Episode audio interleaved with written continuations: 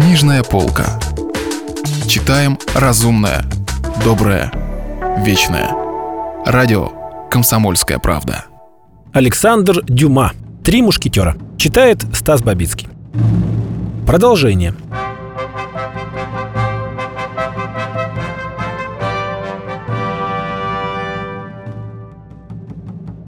Господин де Травиль вздохнул. «Говорю вам, Д'Артаньян, тот, кто засыпает на мине с зажженным фитилем, может считать себя в полной безопасности по сравнению с вами. «Черт возьми!» — произнес Д'Артаньян, которого начинал беспокоить уверенный тон де Травиля. «Черт возьми! Что же мне делать? Быть на стороже везде и всюду. У кардинала отличная память и длинная рука.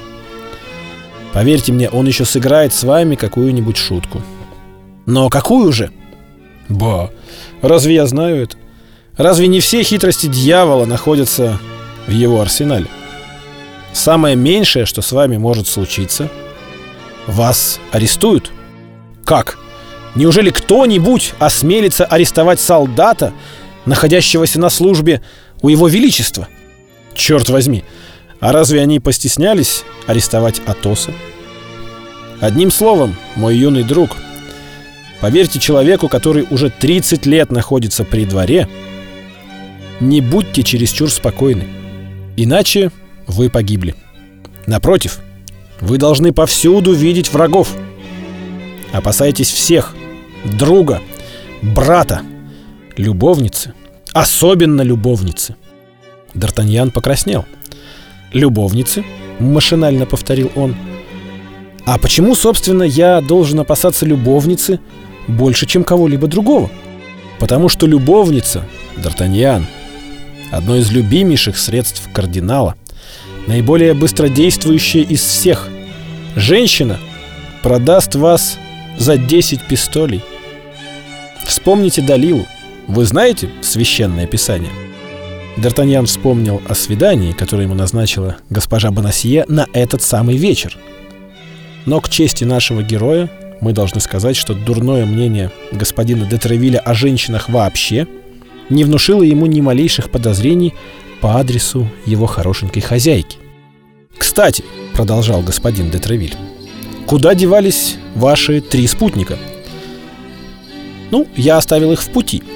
Портоса в Шантильи с дуэлью на носу, Арамиса в Кривкере с пулей в плече и Атоса в Амьене с нависшим над ним обвинением — в сбыте фальшивых денег.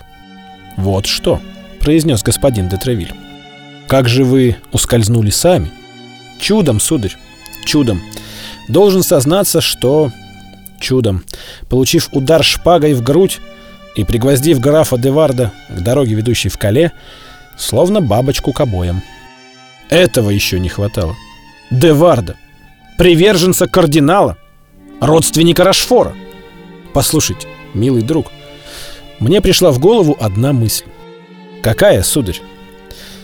Пока его высокопреосвященство стал бы искать меня в Париже, я бы снова отправился в Пикардию, потихоньку, без огласки, и разузнал бы, что стало с моими тремя спутниками. Право, они заслужили этот небольшой знак внимания с вашей стороны. Совет хорош, сударь, и завтра же я поеду. Завтра? А почему не сегодня же вечером? Сегодня меня задерживает в Париже неотложное дело. Ах, юноша, юноша, берегитесь. Женщина погубила всех нас в прошлом, погубит и в будущем. Но обещайте мне, что если сегодня ночью вас не убьют, то завтра вы уедете. Обещаю.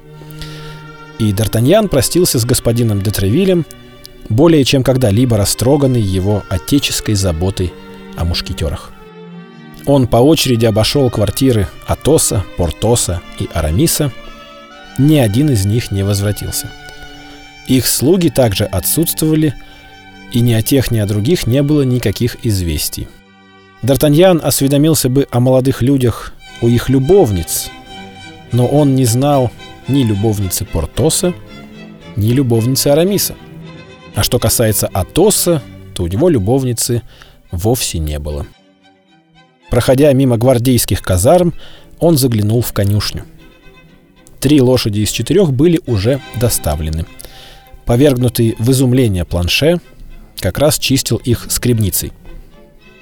«Ах, сударь!» — сказал планше, увидев Д'Артаньяна. «Доверяете ли вы господину Бонасье, нашему хозяину?» «Я? Ничуть не бывало». «Вот это хорошо, сударь. Но почему ты спрашиваешь об этом?» «Потому что, когда вы разговаривали с ним, я ни на минуту не спускал глаз с его физиономии. И какой же она тебе показалась?» «Физиономией предателя!» Ну, к тому же, как только вы, сударь, простились с ним и скрылись за углом, Бонасье схватил шляпу, запер дверь и побежал по улице в противоположную сторону. В самом деле, Планше, ты прав. Все это кажется мне весьма подозрительным. Но будь спокоен, мы не заплатим ему за квартиру. До тех пор, пока все не прояснится самым решительным образом. Вы все шутите, сударь. Ну погодите, увидите сами. Что делать, планше? Чему быть, того не миновать. Видя, что никакой надежды убедить хозяина отказаться от задуманного предприятия больше нет, планше глубоко вздохнул и принялся чистить третью лошадь.